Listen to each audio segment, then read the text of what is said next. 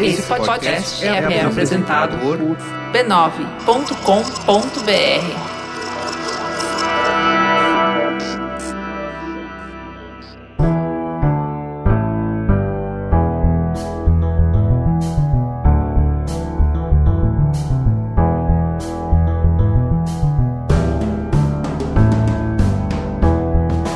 Mamileiros e mamiletes, bem-vindos ao nosso espaço de diálogo semanal.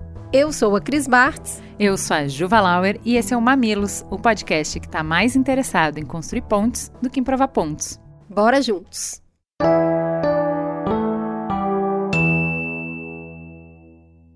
Para que o Mamilos seja produzido e oferecido gratuitamente para você, vinculamos mensagens publicitárias em nossos conteúdos. Valorizem marcas que valorizam o diálogo. Antes do episódio de hoje, o Mamilos, com apoio da Accenture, propõe um momento para a gente conversar sobre a construção de uma carreira na área de tecnologia e sobre esse mercado de trabalho no Brasil, passando por temas como liderança, equidade de gênero, cibersegurança, robotização e inteligência artificial. Imagina você, estudante, se tivesse a oportunidade de tirar qualquer dúvida sobre carreira com uma diretora da Accenture. O que você perguntaria? O Mamilos foi atrás desses estudantes para conectá-los com um time de mulheres muito competentes. Em 3 pequenas colunas, vamos ouvir 2 dúvidas de alunos das áreas de tecnologia e as respostas dessas gestoras. Na coluna de hoje, vamos falar sobre os desafios para construir uma carreira na área de segurança cibernética e como esse segmento impacta nos negócios. Vamos nessa!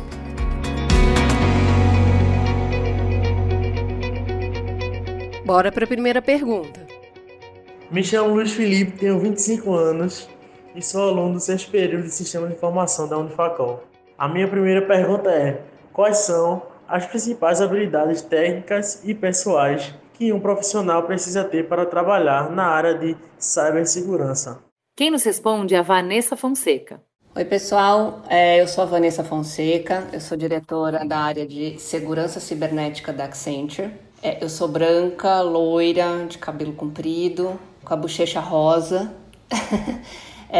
sou alta, tenho 1,77 m. Oi, Luiz Felipe, obrigada pela tua pergunta, aliás, super interessante, adorei, vou falar um pouco disso, sobre as capacidades técnicas, né? Hoje você tem algumas formações, alguns cursos de formação focados, talvez o mais difícil é em segurança especificamente, mais em ciência da computação e alguns cursos mais técnicos que podem ajudar na sua formação, mas eles não são essenciais. Eu sou advogada de formação, só para te dar um contexto, então assim, não há um currículo específico necessário. Mas existem uma série de certificações, algumas inclusive gratuitas, que te dão muita bagagem, muito conhecimento na área de segurança, então eu recomendo, ainda que você não tenha uma formação técnica em segurança, que você procure esses cursos, essas certificações, que sem dúvida vão inclusive abrir um horizonte bastante bom para você entender, né? A segurança tem muitos assuntos diferentes a se tratar, então você consegue, a partir dessas certificações, inclusive, achar aquele tema que mais converse com a tua aptidão, com o teu interesse. Então, acho que esse é um ponto importante. Mais uma pergunta. A minha outra pergunta seria: quais são os maiores desafios da cibersegurança no Brasil e como esse segmento pode impactar positivamente aos negócios? Eu falo que segurança ele é um tema que depende muito de perspicácia, proatividade, você entender o cliente. Então, né, como é que segurança pode beneficiar o negócio? 100%.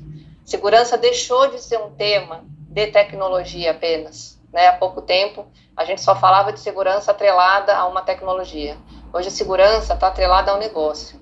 Se segurança não entender a prioridade do negócio, a estratégia do negócio, já começou errado. Né? Segurança aporta valor. Então, assim, se a gente está falando de um banco, se a gente está falando de uma jornada para o Open Banking, por exemplo, eu tenho que ter uma determinada visão de segurança para acelerar esse processo. Se eu estou falando de uma loja de varejo, a estratégia vai ser outra. Então, segurança hoje está diretamente associada à estratégia do negócio. Sem ela, o negócio provavelmente vai demorar mais tempo para chegar ali no seu grande objetivo. Dúvidas respondidas, hein? Obrigada, Vanessa, pelas respostas e obrigada, Luiz Felipe, por participar. Semana que vem, a gente volta com mais uma coluna de perguntas e respostas. Até lá!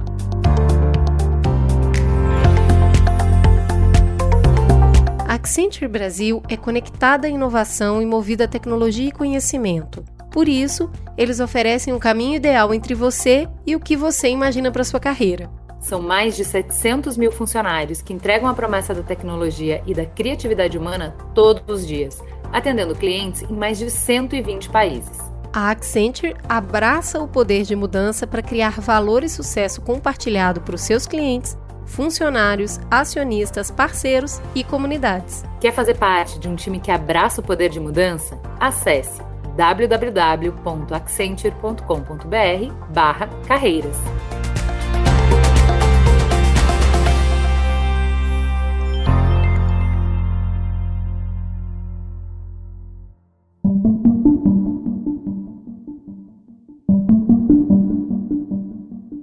Bora junto sobre dinheiro. Eu e a Juliana, a gente fica horas e horas falando desse assunto. E a gente poderia fazer uma série de programas sobre isso, até estamos falando isso. Vamos fazer uma minissérie, porque são tantos recortes. Mas a gente quer ter um foco claro hoje. Dívidas. Porque se você tá cheio de dívida, não dá para conversar sobre mais nada que envolva dinheiro. Investimento? Como, meu amigo? E dívida é a realidade de quase metade dos brasileiros. No segundo semestre de 2022, 43% da população se considerava muito endividada. Em 2021, o índice era 32%. Se a gente for considerar essa dívida dentro das famílias, a gente pode dizer que 78% das famílias brasileiras estão com os boletos atrasados, segundo a Confederação Nacional do Comércio de Bens, Serviços e Turismo. São quase 70 milhões de pessoas com dívidas num valor médio de R$ 4.500. Somando tudo, são 312 bilhões de reais de contas em atraso. 7 de cada 10 famílias têm pelo menos 3 contas atrasadas e 62% estão negativadas há mais de 90 dias. Por que isso, Cris? É por causa de desemprego? Não, porque 85% dessas pessoas trabalham e são economicamente ativas. São pessoas mais velhas que a renda caiu após a aposentadoria? Também não. A maioria, 35%, tem entre 18 e 30 anos. Ah, mas 56% são mulheres e têm dívida no cartão de crédito. Deve ser porque mulher gasta muito com futilidade, né? Também não. 65% usam cartão para fazer supermercado e 41% com remédio. Lembrando que 51% dos lares brasileiros são chefiados por mulheres, e elas são as que têm menos acesso a crédito. Mas isso é coisa de gente que tem menos acesso à informação e à alfabetização básica, lá pelo norte e nordeste do país. Também não. A maioria dos endividados estão no sul e no sudeste e tem segundo grau completo. Deve ser então porque esse povo não liga, porque é gente responsável que está acostumada a ficar com o nome sujo. Também não. 83% afirma que tem dificuldade para dormir por conta das dívidas. 61% vivem sensações de crise e ansiedade só de pensar na dívida. 51% tem vergonha dessa condição de endividado. Mas então, por quê? O que está causando tanta dívida? De acordo com o economista do CNC, Isis Ferreira, são 3 os fatores que contribuíram para esse recorde de endividamento. A alta da inflação, que corroeu o poder de compra das famílias, o incentivo crescente ao uso de cartão de crédito através da oferta de novos produtos e serviços por bancos e fintechs e, para os que têm mais renda, a demanda que estava represada por serviços e diversão, como viagens e compra de passagens aéreas. A nossa intenção hoje é entender mais sobre o que nos faz entrar em dívidas e como a gente pode sair delas. Pega a calculadora e vem com a gente.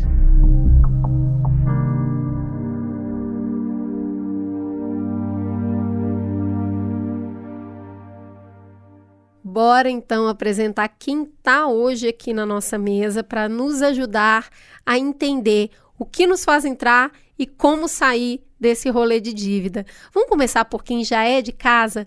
Gabriela Chaves, por favor, se apresente novamente para os nossos ouvintes. Quem é você na fila do saldão da dívida? Saudações, mamileiros, mamiletes. Eu estou muito feliz de estar aqui de novo. Bora falar desse assunto difícil que é das dívidas, né? Eu sou Gabi Chaves, sou economista, fundadora da NoFront Empoderamento Financeiro, que é uma plataforma que há 5 anos vem democratizando esse mundo da economia e das finanças. Estou muito feliz de estar aqui, bora trocar essa ideia. Que delícia! A gente tem também a Vera Rita de Mello Ferreira. Por favor, professora, se apresente para os nossos ouvintes. Quem é você na fila do pão? Então, eu sou atualmente a presidente da Associação Internacional de Pesquisa em Psicologia Econômica, a sigla em inglês é IAREP, e Psicologia Econômica estuda comportamento econômico e tomada de decisão. Então, eu sou professora e consultora nessas áreas de psicologia econômica, de comportamentos econômicos, de educação financeira e de arquitetura de escolha, que a gente vai falar daqui a pouco. E eu também faço parte do Comitê de Pesquisa da Rede Internacional de Educação Financeira da OCDE, a Organização para a Cooperação e Desenvolvimento Econômico. Muito bom. Vamos começar, então. Doutora Vera, o primeiro ponto que parece contribuir para esse endividamento gigante é a inflação, porque ela corrói o nosso poder de compra, né? Se a gente continua com os mesmos hábitos que a gente tinha e com o tempo a inflação vai crescendo, a dívida vai acumulando. A sua pesquisa de mestrado foi sobre os aspectos emocionais associados à inflação e à estabilização da moeda. Quais são os principais aprendizados sobre essa pesquisa que a gente poderia aplicar hoje? Como é que as situações vividas por todos nós vão impactar escolhas coletivas e escolhas individuais? Então, a gente teve algumas mudanças muito importantes desde aquela época, que foi o período de 85 a 94, quando, de fato, veio o Plano Real e a gente continua com alguma estabilidade econômica. A inflação não é nem de perto como era naquela época, e a gente ainda não entrou naqueles gatilhos, que eu não sei se vocês pegaram, porque são jovens, né? Mas a gente tinha reajustes quase que automáticos com a inflação, não só dos preços, isso era praticamente diário, como também de salários, de contas, tudo ia sendo reajustado automaticamente.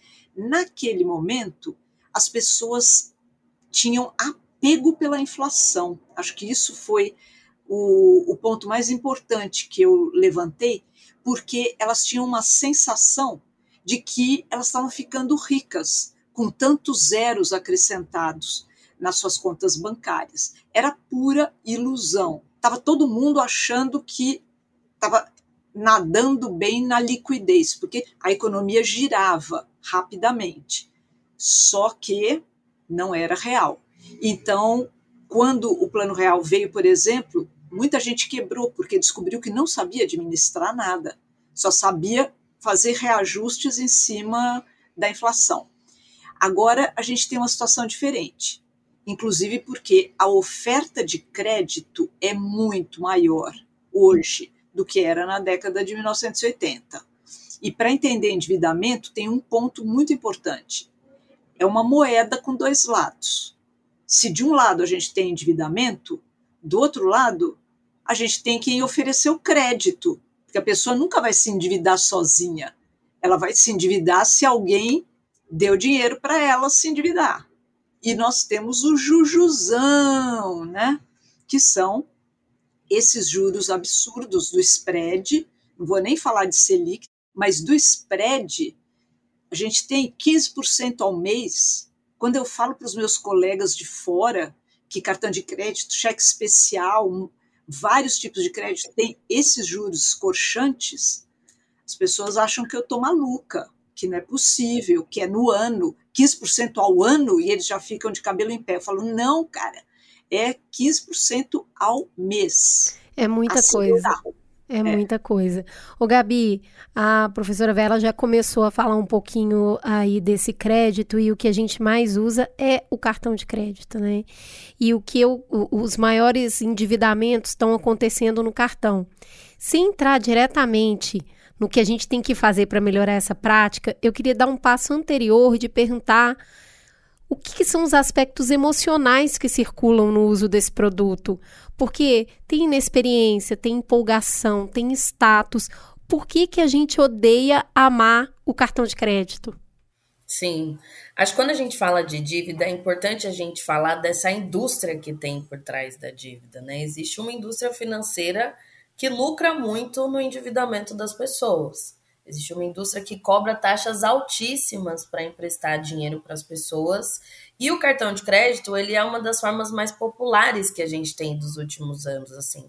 Hoje você tem supermercados abrindo financeiras e oferecendo cartão de crédito, lojas. É muito fácil você fazer um cartão de crédito hoje, coisa que não era tempos atrás, né? Na época do carnê, você tinha que entregar um monte de documento para conseguir provar que você precisava daquele crédito. Hoje o crédito está muito mais acessível. Mas eu acho que tem um ponto importante da gente falar, que é como as instituições financeiras também precisam ser envolvidas nessa discussão sobre endividamento, porque elas oferecem um produto que tem taxas altíssimas, que eles atribuem a um risco de calote, mas que no final do dia gera muito lucro para eles e que tem pouquíssima flexibilidade. Eles ficam no discurso do ESG que vai até o nível 1, sabe? Eles conseguem fazer doações, mas eles não mexem no coração do problema, que é os produtos deles. Não tem um sistema onde a gente vai construir essa relação de confiança e a gente vai conseguindo aí ter taxas mais baratas, ter uma carência para quando a gente precisa do dinheiro por 5 dias. E aí tudo isso se soma numa taxa de juros surreal, que faz com que as dívidas cresçam numa velocidade absolutamente incompatível com a nossa renda, assim. Ô, Gabi, tem outros aspectos que são mais emocionais, que eu acho que é importante a gente também trazer. Talvez eu seja muito ingênua, muito bobo que eu vou falar, mas é isso. Você põe a maquininha, ela é quase mágica, aquele cartão. Porque você vai poder quando você nunca pôde, entendeu? E aí, de repente, tudo bem, aí vem a fatura do cartão naquele mês e é terrível, e você vai lá pagar e tal. E às vezes, é isso, essa possibilidade que você tem que você nunca teve, é difícil lidar com poder, porque poder vem com responsabilidade. Grandes poderes, grandes responsabilidades. O que você trouxe de hoje a gente tem acesso a um crédito que a gente não tinha antes. Então, vem um poder que a gente não tinha antes, existe um tempo de dor até aprender a usar com responsabilidade, não existe? Não é natural que seja assim? Sim, porque a gente tem uma questão que é a desmaterialização do valor. Então, hoje a gente tem um pedaço de cartão de crédito, de plástico, que ele é do mesmo tamanho, independente de quanto de crédito ele tem lá dentro. Então, antes a gente tinha carteira, a gente conseguia ver a quantidade de notas diminuindo. Existem estudos que vão mostrar que pagar em dinheiro tem um efeito emocional muito diferente de você pagar no cartão de crédito. Porque quando você paga no cartão de crédito, você não sente aquele recurso saindo, né? Verdade. É quase que uma varinha mágica que você passa numa outra máquina de plástico e você pode ter as coisas apertando botões. Só que no final do dia, existe aí uma taxa de juros que é cobrada, existe um sistema por trás.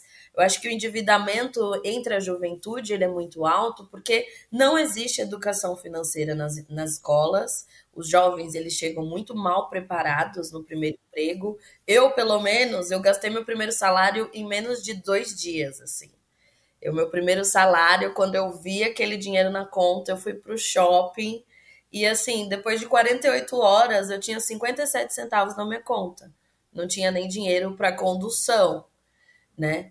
E é uma questão que eu reflito muito, assim, nessa questão da educação financeira, que é como que na juventude, sem as ferramentas adequadas, a gente faz escolhas, assim, bem problemáticas, né? E a gente vai aprendendo com elas ao longo do tempo. Mas também o sistema financeiro precisa criar mecanismos para fazer a educação financeira ser a agenda do dia, assim. Sem dúvida, eu acho que a gente precisa diferenciar as pessoas que estão usando crédito para comer, para tentar sobreviver atualmente, e que daí é uma situação trágica, e a gente não sabe bem como é que isso vai sair, né, aí para frente, e cujo jusão não ajuda absolutamente nada, e a gente tem as outras pessoas que sentem isso que a Ju falou, do poder. O cartão de crédito me dá poder.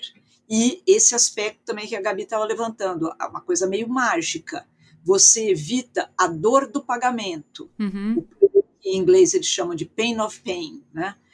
Na hora que você passa o cartão, nada acontece com você. E você facilmente pode dar uma de avestruz e fazer de conta que nada aconteceu mesmo. E só quando a fatura chegar é que você toma aquele susto. Entra aí, aliás, um outro fenômeno que a gente estuda na psicologia econômica, que chama contabilidade mental, que é uma maneira como você se relaciona com o dinheiro pode ser toda compartimentada. Então, tem vários memes, né? Outro dia a gente pôs lá no Instagram, lá do Psicologia Econômica, um meme que é assim, nossa, R$3,50 aqui, R$9 lá, 15... Como que isso deu 3.500 na fatura? Né? Porque você... Eu todo mês. Pois é, todos nós. Né? Nunca é para baixo. Show, né? Rindo. Cacacry. A estimativa sempre é que é menos e sempre supera. Nunca é o contrário, né? Que você acha, não, acho que deu 10.000 e você olha lá, nossa, 2.100. Não, e o clássico de dividir as coisas e assim, você realizou o desejo, ele deixa de ser presente para você e você vai ficar pagando 10 meses. E aí você não tem mais a sensação de aquisição. Quando é o contrário, se eu estou juntando dinheiro por 10 meses eu me lembro que eu desejo aquela coisa. E aí eu entrego o dinheiro e eu fico muito feliz porque eu tive aquilo. Se eu compro com a minha varinha mágica, eu compro e divido em 10 vezes, eu não entendo depois porque eu não tenho dinheiro. Aí eu vou olhar a fatura, porque eu estou pagando 10 faturas. Daquilo que eu já comi. Prestações de coisas que eu nem lembro que eu tenho mais, entendeu? Não me importa mais, não está resolvendo nada na minha vida. A coisa até já gastou, já estragou, já era, né? Exato. Agora, outra vez, tem um sistema aí perverso, porque a gente não para de dar trombada com tentações. Tem 8 trilhões de produtos sendo oferecidos, você está lá rolando tela no Instagram, e o algoritmo sabe melhor que você o que você quer, né? Não, é isso, a gente aprendeu nessa pandemia a gastar dinheiro sem sair de casa. Se antes a gente ficava em casa para economizar, agora isso já não é mais verdade. A gente, através da internet, consegue consumir absolutamente tudo. Então, ficar em casa para economizar não é mais uma estratégia. É verdade, é verdade. Não, vocês estão falando de pessoas imaturas, pessoas maduras e adultas veem comerciais, mas não se sentem seduzidas por eles. É verdade, professora? Não, agora é oficial. Somos todos regidos pelas emoções e as nossas emoções são muito primitivas. A gente é limitadamente racional. Não é que a gente seja irracional, também não é isso. Nós somos limitadamente racionais, tanto porque a nossa capacidade cognitiva, quer dizer, de processar as informações, ela é limitada em si, mas, acima de tudo, as emoções é que mandam na gente. Eu tenho uma frase de cabeceira de um psicanalista inglês, Wilfred Bion, que é o seguinte, a razão é escrava da emoção. E a razão existe para racionalizar a experiência emocional. Quem manda na mironga toda é a emoção, não tem por onde. Então, claro, não somos nada maduros, a gente tem uma camadinha, um verniz assim de, né, todo mundo ali na Faria Lima, no elevador, etc. Arranhou um pouquinho a superfície, uga, papai, Mas assim, peraí, Gabi, tem uns mais ugabugas do que os outros, porque eu acho isso muito curioso e interessante, como numa mesma família. Então, teoricamente, a gente teve acesso aos mesmos recursos, à mesma informação financeira, educação, formação financeira e tal.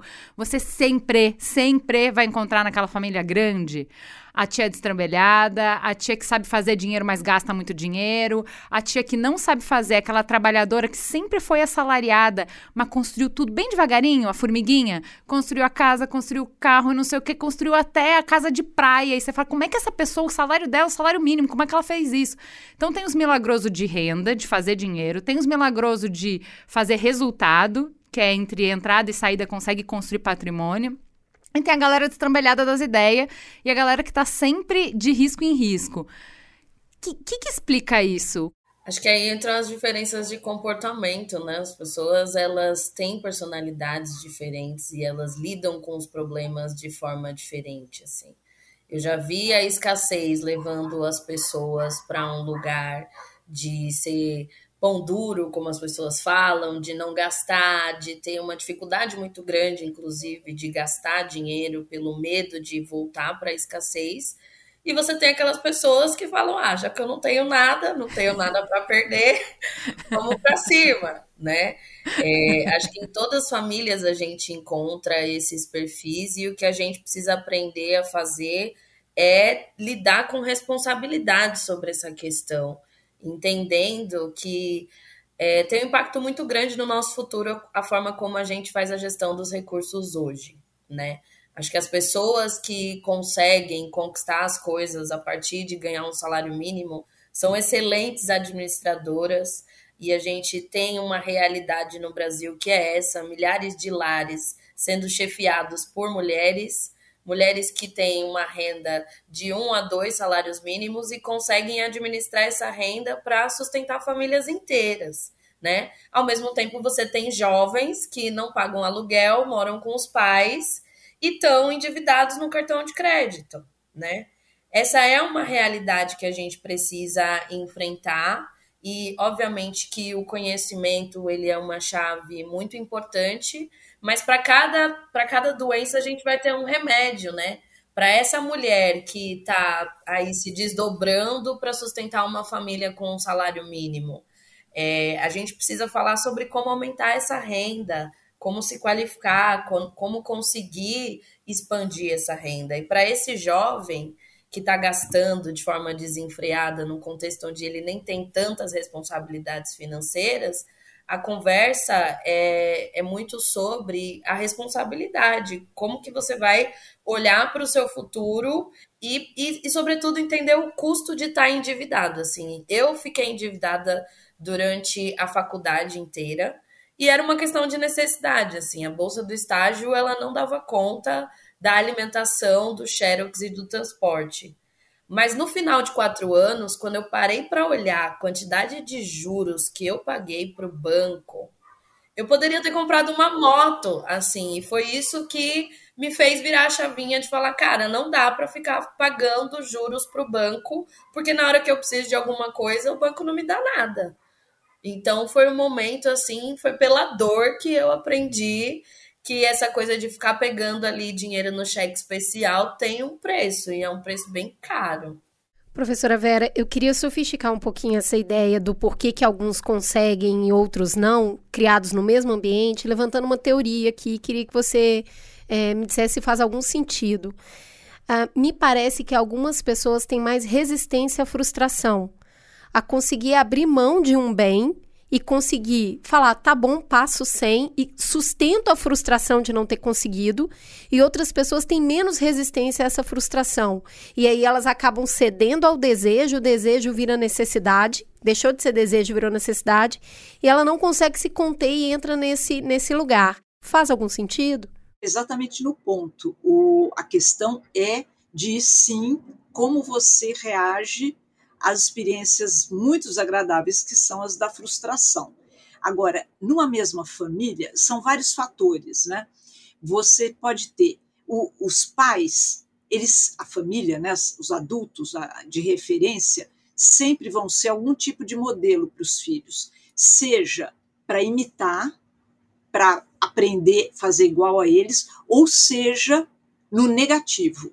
como no negativo da foto. Eu vou fazer o oposto. Meus pais são tão controlados, tudo sempre era um perrengue total, que agora que eu tenho meu dinheiro, eu vou meter o louco, eu não quero nem saber, eu não sei se vou amanhã, socorro. Ou ao contrário, os pais eram tão malucos e desorganizados que eu conheci gente, por exemplo, que não tinha nem, naquela época, nem talão de cheque, nem cartão de crédito, porque prendeu, às vezes pela dor, outras vezes pelo exemplo de que não, se organiza e vive dentro do que você tem.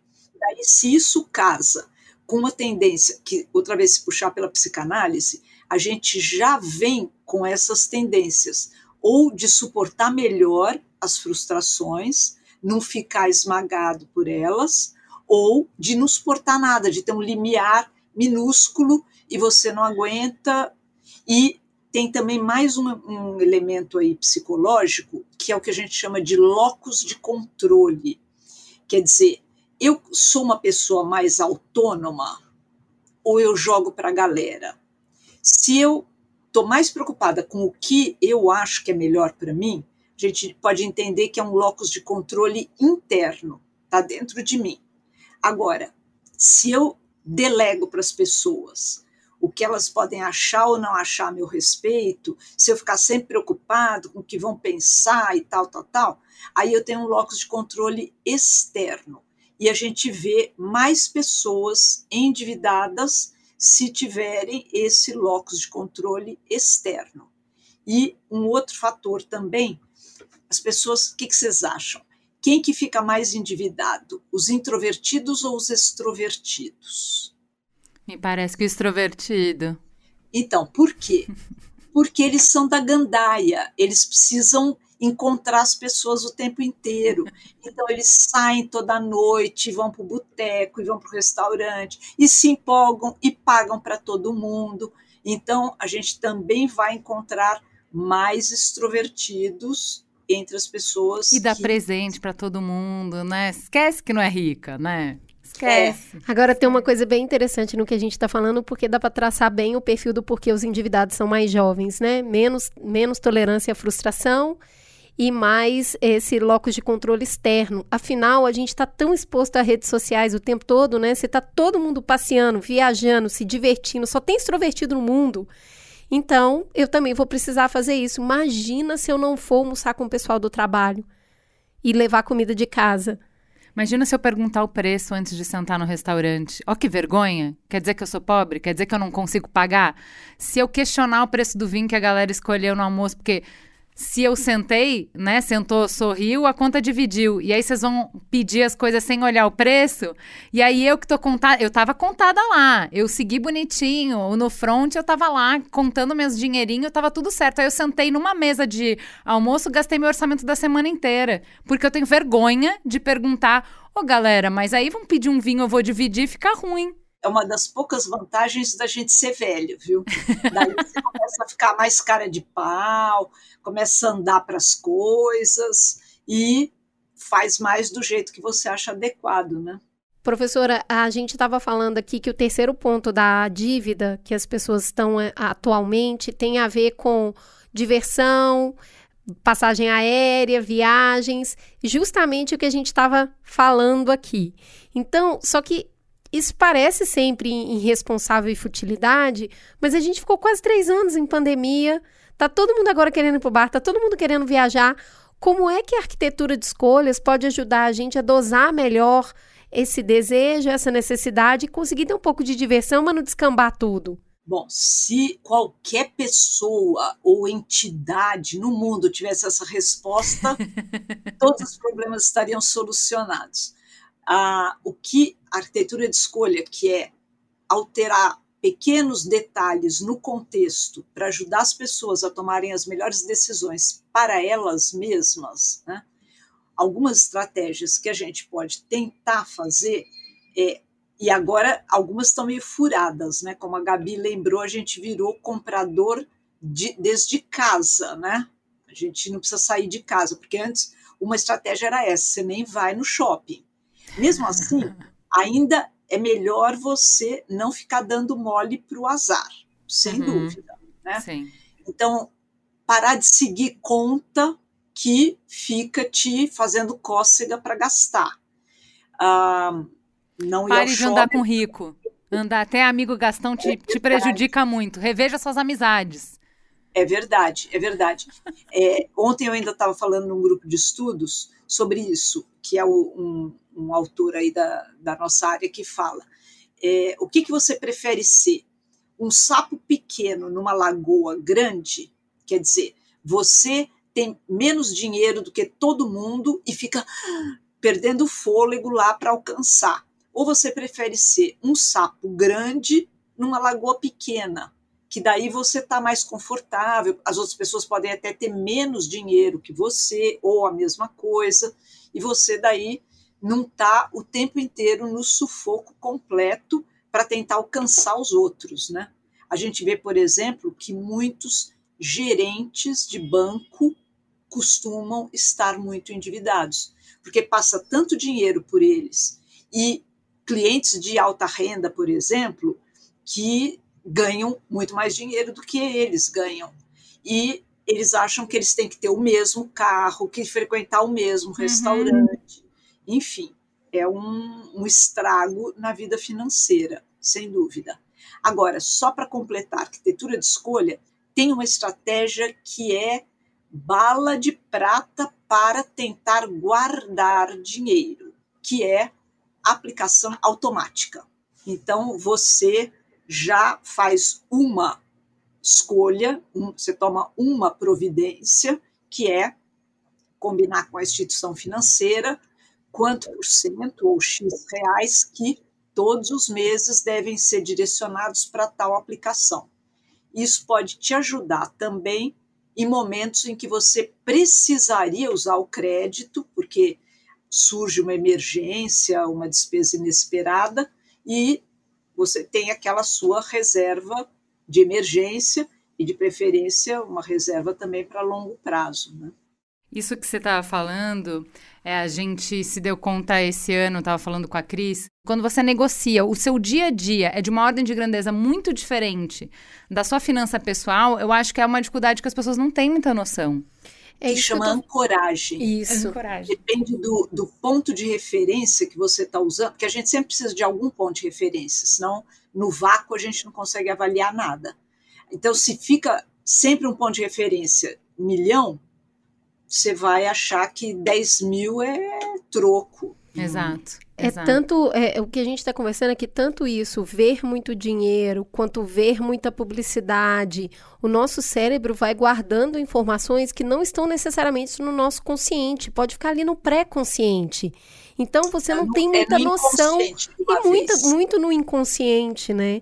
O que acontece é que você acredita que tem domínio, mas não tem.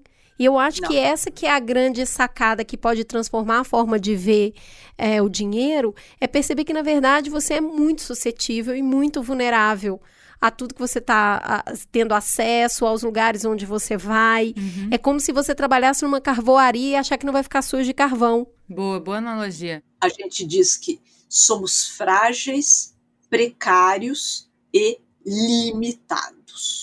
Não, e ninguém deve se surpreender com isso, todos nós. Desculpa, como é que é? Não parece bom, né? A realidade é difícil, né, menina? A realidade? Então. Bom, a gente viu na pesquisa que o medo e a vergonha, eles são os indesejáveis companheiros de quem está com dívida. Então, para iniciar esse bloco agora, a gente vai ouvir o ex-presidente das associações de PROCONs paulistas, Érico de Melo, que ele vai falar um pouquinho sobre ferramentas e direito dos devedores.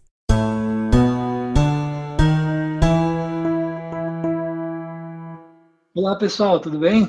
Olá, Ju, olá, Cris. Meu nome é Érico de Mello, sou advogado, sou sócio do PG Advogados e fui presidente da Associação de PROCONs paulistas. Bom, vamos direto ao ponto, então. Como eu consigo identificar se os juros são abusivos? Talvez o jeito mais fácil e direto seja consultar o próprio site do Banco Central. Existem índices oficiais para taxas de juros que podem ser consultadas no site do Banco Central. Uma outra ferramenta importantíssima do Banco Central é a chamada calculadora cidadã. ela pode ser acessada online também, e ela permite que você coloque ali o valor de um financiamento, as parcelas, os juros, e eventualmente você consegue até identificar algumas anormalidades por meio dessa calculadora, que é muito útil, tá bom? Em termos de cobrança, o que, que pode e o que, que não pode? O artigo 42 do Código de Defesa do Consumidor, ele fala que na cobrança de dívidas, o consumidor não pode ser exposto ao ridículo, ser submetido a constrangimento e nem ser ameaçado. Muita gente tem medo, inclusive, de ser preso, né? Bom, mas a nossa Constituição Federal, ela proíbe a prisão civil por dívida. A única exceção a essa regra é a questão da pensão alimentícia. Mas não existe no Brasil, fora esse caso, prisão por dívida, prisão civil por dívida. Muita gente também tem medo de perder a casa em virtude do não pagamento de dívidas. Bom, um alerta aqui que eu faço é para tomar muito cuidado com contratos em que você, por exemplo, para fazer um empréstimo, você entrega o seu imóvel como garantia. Nesse caso, se você não conseguir honrar esse contrato, sim, você poderá vir a perder o seu imóvel. Isso não é do dia para a noite, obviamente, tem que ter um processo, mas pode ocorrer. Bom, em breve, nós teremos uma novidade no Brasil com relação a ligações de cobrança. A Anatel decidiu que os números que ligam para a gente para fazer cobrança, eles vão ter que começar necessariamente com o prefixo 0304.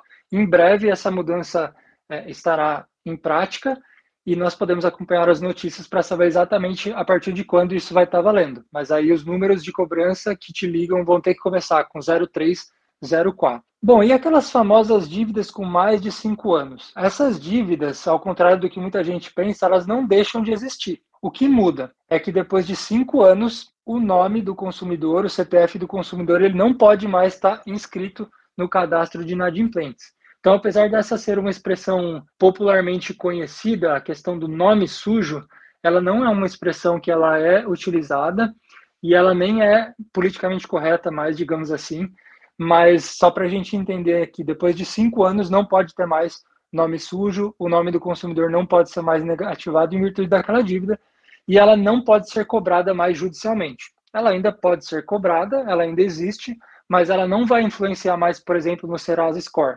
Tá bom? E a gente vê muito por aí também saldão de negociação de dívidas, multirão de negociação de dívidas. Geralmente são iniciativas muito positivas. Algumas delas, inclusive, são organizadas pela própria FEBRABAN em conjunto com a Secretaria Nacional do Consumidor e são iniciativas que oferecem ali condições especiais para pagamento. Muitas dessas iniciativas, inclusive, acontecem de maneira virtual, né, pelo site www.consumidor.gov.br. O consumidor pode entrar em contato ali com as empresas e conseguir condições especiais, se for o caso, tá bom? Muito obrigado e até a próxima.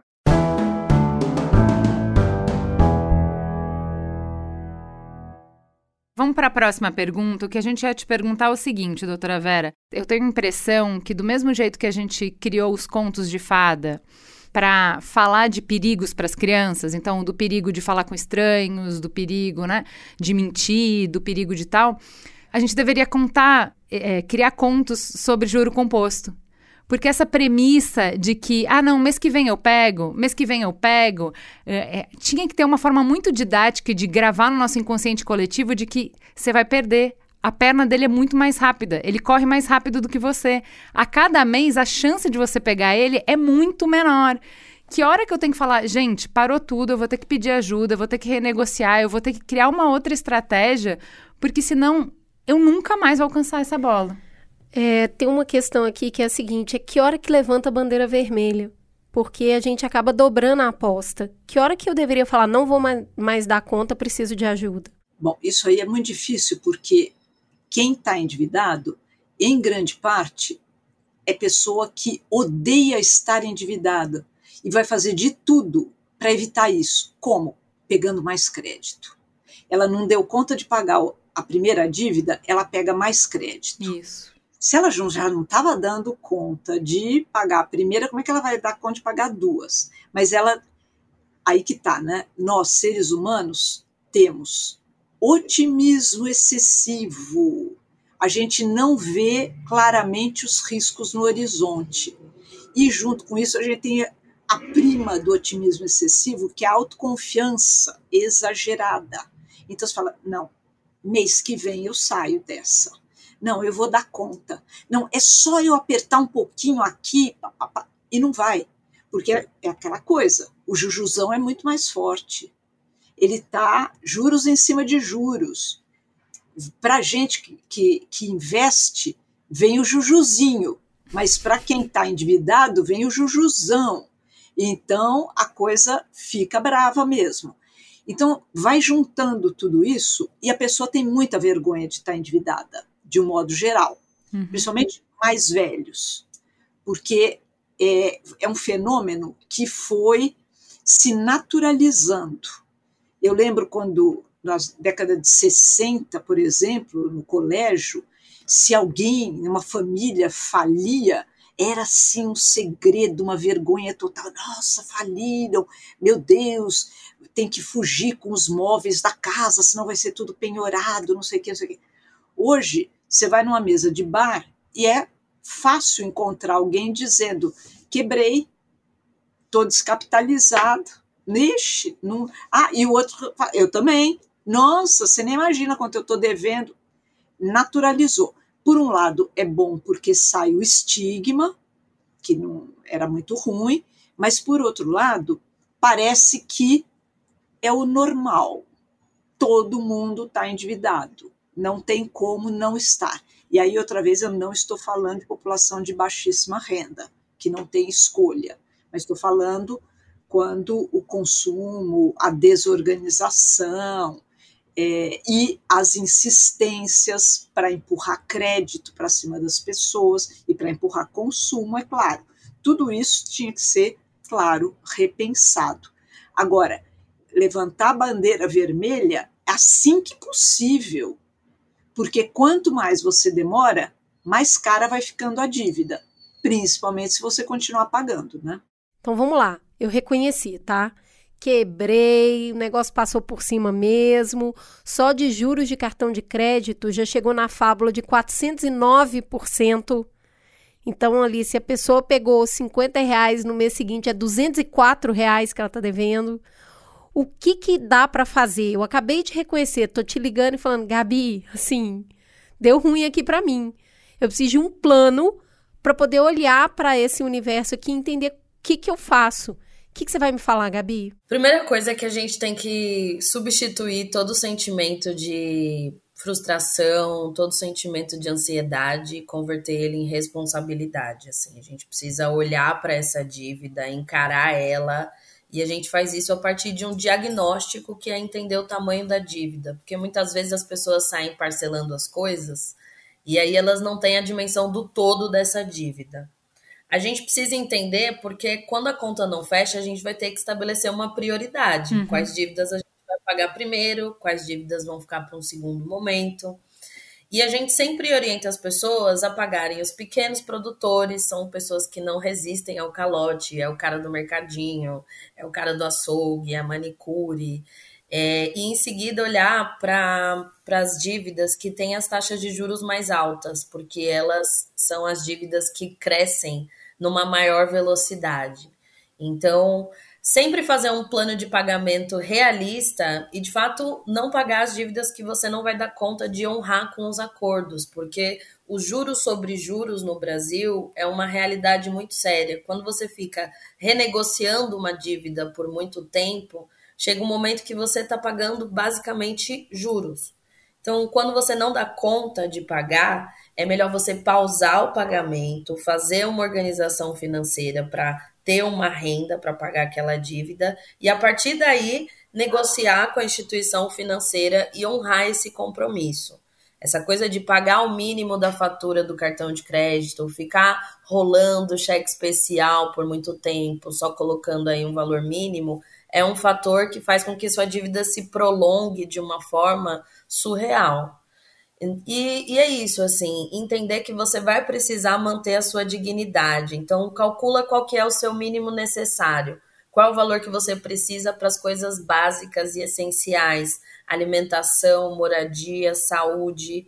E a partir daí, você entende qual é o seu poder de pagamento dessa dívida e faz uma negociação realista. Tá? Porque eu já lidei com pessoas assim que estavam com 70% da renda comprometida em dívidas. Uhum.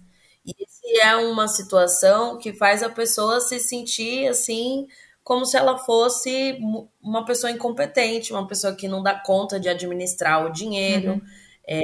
Uma aluna chegou para mim assim, há 4 anos de se aposentar, ela tinha 61, ela ia se aposentar com 65, e ela estava com 70% da renda dela consumida em empréstimos, cartões e cheque especial. E ela chorava e falava assim, como é que eu vou me aposentar daqui a 4 anos? De fato, ela conseguiu. A gente conseguiu reorganizar, fazer uma renegociação que fosse realista. Porque o problema da gente ficar renegociando de forma picada é que a gente perde a dimensão do todo e aí a gente não dá conta de pagar. Então, assim, faça renegociações realistas e honre com essas renegociações, porque ficar protelando uma dívida é uma coisa que, no cenário de juros alto que a gente está vivendo, pode ser muito, muito séria. E pode também procurar ajuda, né? Ou de consultores financeiros, planejadores financeiros, ou também do setor público, os PROCONs, Defensoria Pública, eles têm serviços de apoio ao superendividado, aos endividados. Exatamente. Professora, a Gabi trouxe um plano, né? Então, sentar, negociar, fazer uma negociação realista, com um pagamento realista, só que tem uma pressão acontecendo dentro de mim que não estou acostumado a dever. Tem uma pressão que é, mas eu vou ficar pagando essa dívida por muito tempo. Como que a gente faz para lidar com esses elementos que estão acontecendo ali dentro de mim, ter sangue frio, ter disciplina para eu conseguir cumprir um plano? Porque a gente vê muita gente desistindo e aí volta de novo para aquela bola de neve. Então, tem que ser um plano realmente factível. Não pode dizer, não, em 6 meses a gente desenha aqui um jeito, você vai ficar livre da dívida. Não vai, né? A não ser que ela venda tudo que ela tem e não coma mais durante 6 meses, talvez, né? Então, tem que ser no ritmo possível, no valor possível, na proporção possível, e que ela consiga dar conta também psiquicamente, sem dúvida. Por isso que eu digo, se tiver alguém, e que não sou eu, não estou fazendo propaganda, autopropaganda, mas um consultor financeiro, um planejador financeiro, que vá orientando e que tenha essa experiência de dizer, olha, este é um planejamento viável para o seu estilo de vida, para o seu orçamento, para o seu momento, pode não ser nem o melhor de todos, mas esse você vai dar conta. Então, pode não ser o melhor tecnicamente. Não, se você aumentar um pouquinho, você vai abater mais rápido. Mas a pessoa sabe que não vai conseguir aumentar mais. Ou então ela vai dar conta 3 meses e depois estoura tudo outra vez, ela volta não para estaca zero, para estaca menos 20.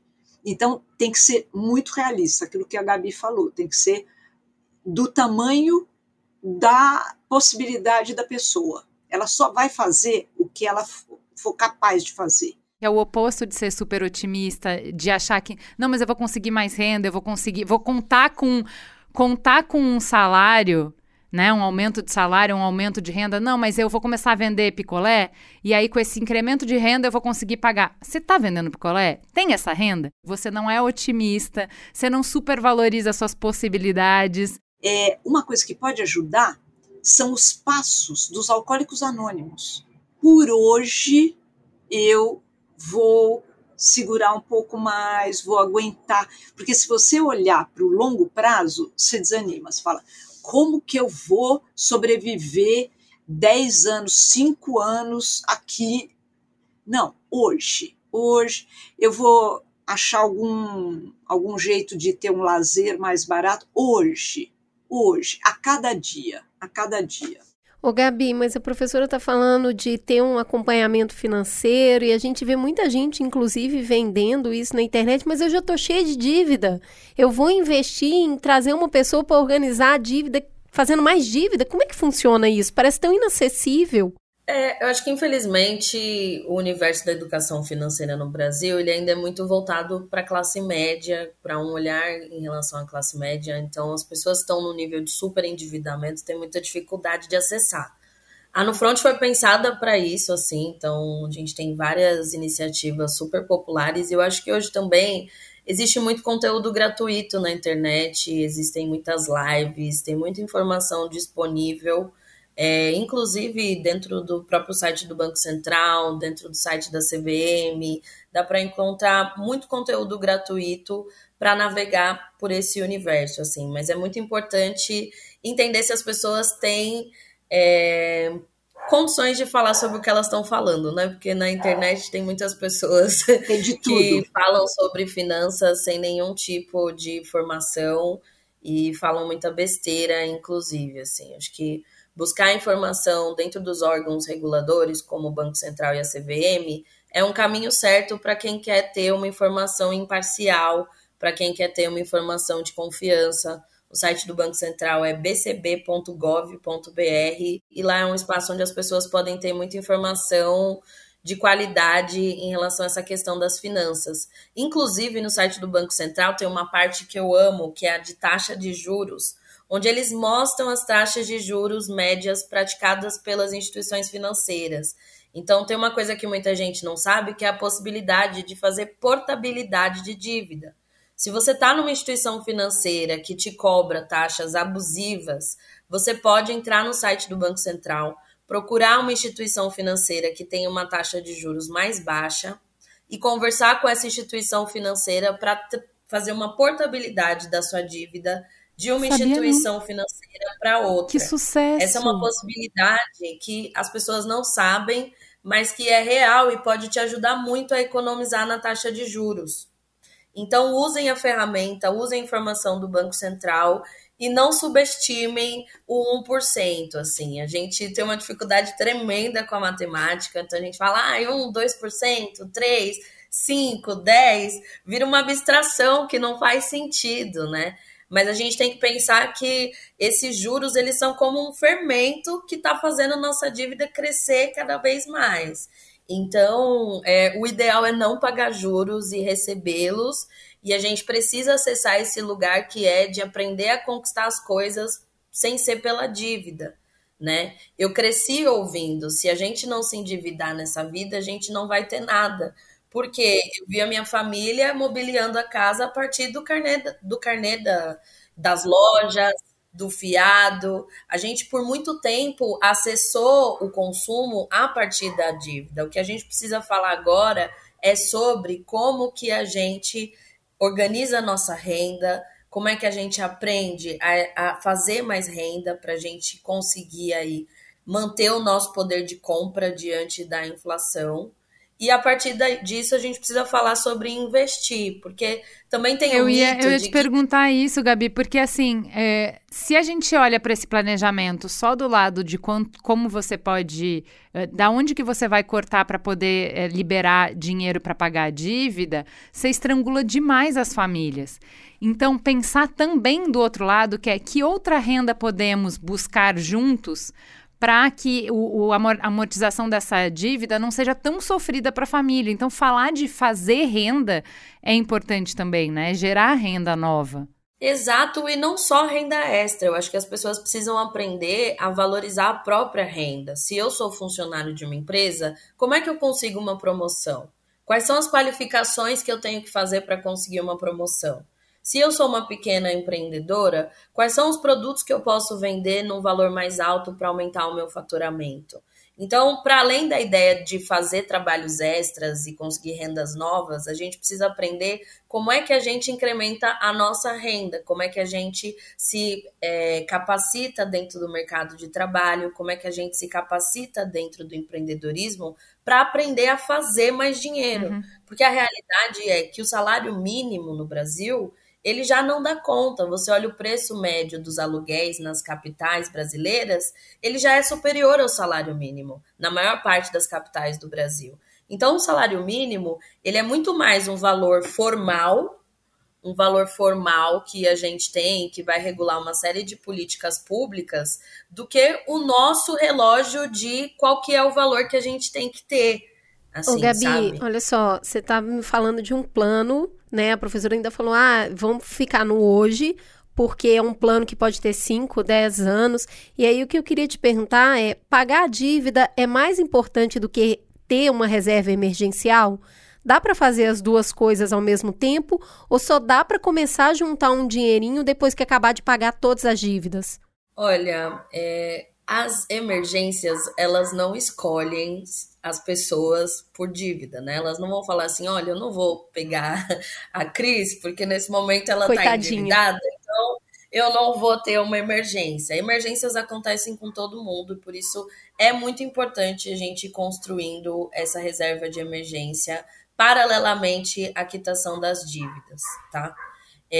Inclusive quando a gente junta dinheiro que a gente consegue ter mais poder de negociação com as instituições financeiras.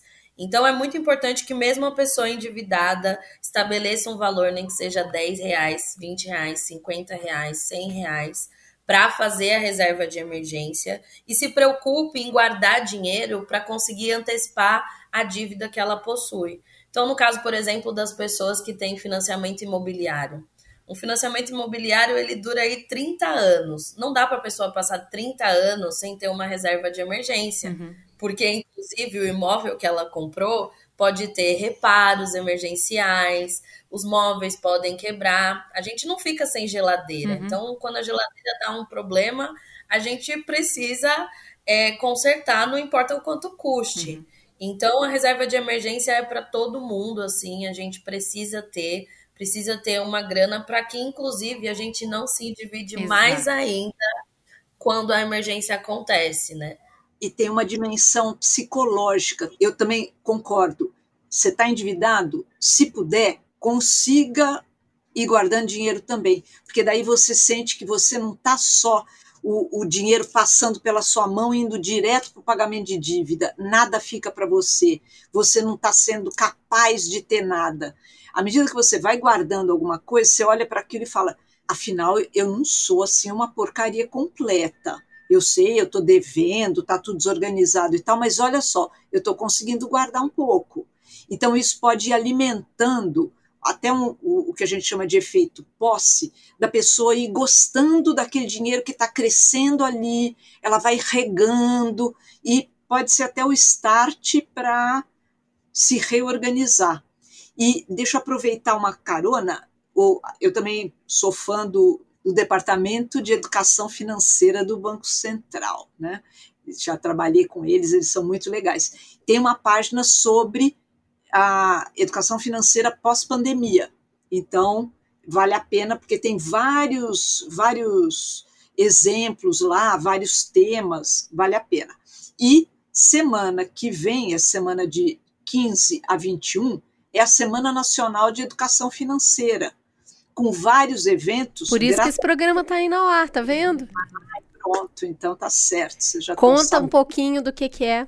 Então, a Semana Nacional de Educação Financeira concentra eventos. Ela é organizada pelo Fórum, acho que chama agora Fórum, chamava Comitê Nacional de Educação Financeira. E então, a gente tem à frente a CVM, tem também o Banco Central, a Previc, os reguladores, SUSEP, e tem também algumas iniciativas privadas ou mistas, né, o SEBRAE, por exemplo, que estão promovendo atividades. Então, a abertura vai ser no dia 15, segunda-feira, vai ser na B3, aqui em São Paulo, né, na Bolsa de Valores. Eu vou estar num painel lá para falar sobre criptoativos. Tem que olhar a semananef.gov, eu acho, .br, ou procurar pela hashtag semananef e ver as atividades. Porque essa, por exemplo, você pode até se inscrever, se tiver lugar, dá para ir, ou acompanhar online.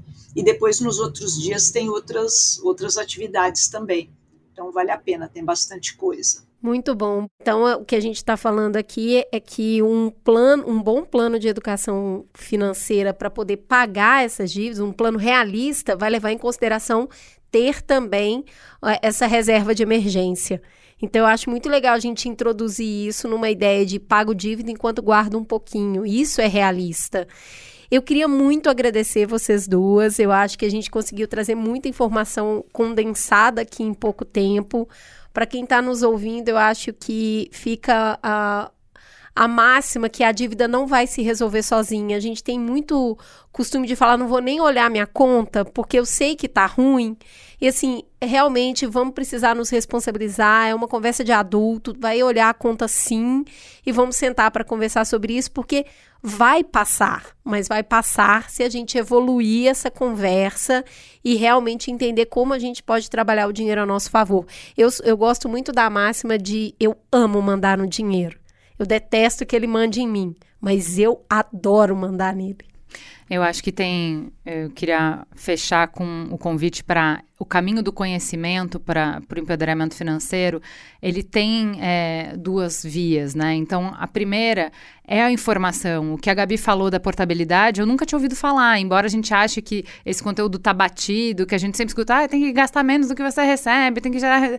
Sim, tem uma receita de bolo que todo mundo mais ou menos conhece e não consegue botar na prática, mas tem informação importante e eu acho que, assim, com o interesse que a gente busca, informações de, sei lá, outras coisas de decoração, de moda, de não sei o quê, a gente também se munir de informação financeira é básico da vida, é igual comer, você vai ter que saber, então tem que estar no seu dia a dia, na sua dieta de informação, só que eu acho que a gente dá muito valor para isso e pouco para o outro lado dessa via, que é o da professora Vera, que é a educação emocional. São trabalhos que a gente vai ter que ter com a gente mesmo, mergulhos que a gente vai ter de o que importa pra gente, por que importa pra gente, como a gente se sente, o que nos envergonha, o que nos deixa com medo, o que nos dá satisfação, qual é a diferença de necessidade e desejo. São perguntas profundas. Quando a gente acha que dinheiro é só dinheiro, né? Não é, cara, não é. Enquanto a gente não parar pra pensar nessa psicologia do dinheiro, onde ele nos pega e por que ele nos pega, e não trabalhar arduamente para construir uma relação melhor, a gente ainda vai ser mandado pelo dinheiro. A gente não consegue chegar nesse lugar da Cris se não tiver muito trabalho e investimento na gente mesmo. Eu posso agradecer o convite, gostei muito, Gabi, obrigada aí pela companhia, pela complementação e obrigada pelo convite, Cris e Ju. Eu queria deixar umas dicas de conteúdo gratuito, que é o meu canal, Pílulas de Psicologia Econômica, no YouTube, o Instagram, que é a minha querida Cris, que é sócia, que comanda, que é o @psicologiaeconômica, tudo junto, sem acento. E para quem quiser mergulhar mais no assunto, eu tenho cursos online e assíncronos. Então, a pessoa pode fazer no seu ritmo ao longo de um ano no cursosverticepsi.com.br. Cursosverticepsi, tudo junto, .com.br. E tem alguns de educação financeira, é um, e o de arquitetura de escolha é outro, que são online, ao vivo. Já foi o de educação financeira nesse semestre, o semestre que vem vai ter de arquitetura de escolha. E, claro, tem muita coisa a mais que a gente poderia falar sobre o significado do dinheiro, o que eu chamo de semáforo emocional, o quinteto fantástico para poder pensar tudo isso, mas fica para uma outra, né? Faremos, com certeza. Gente, gratidão enorme. Acho que falar desse assunto é fundamental e falar de um jeito leve, porque a gente vive numa sociedade que fala que você vale o que você tem, e que você tem o que você merece. Então, quando as pessoas estão endividadas, o sentimento é realmente muito ruim. A gente não pode romantizar. Mas eu quero dizer para quem está ouvindo que a dívida não te define. Bora correr atrás da sua saúde financeira. Bora correr atrás de entender essas coisas todas e cuidar da saúde financeira para que a gente tenha um futuro próspero, um futuro com qualidade de vida. Essa é uma conversa fundamental para os próximos dias que virão. Então é isso, a dívida não te define, bora construir aí esse empoderamento financeiro e brigadão pelo convite, tamo junto sempre. Obrigada, garotas, um beijo.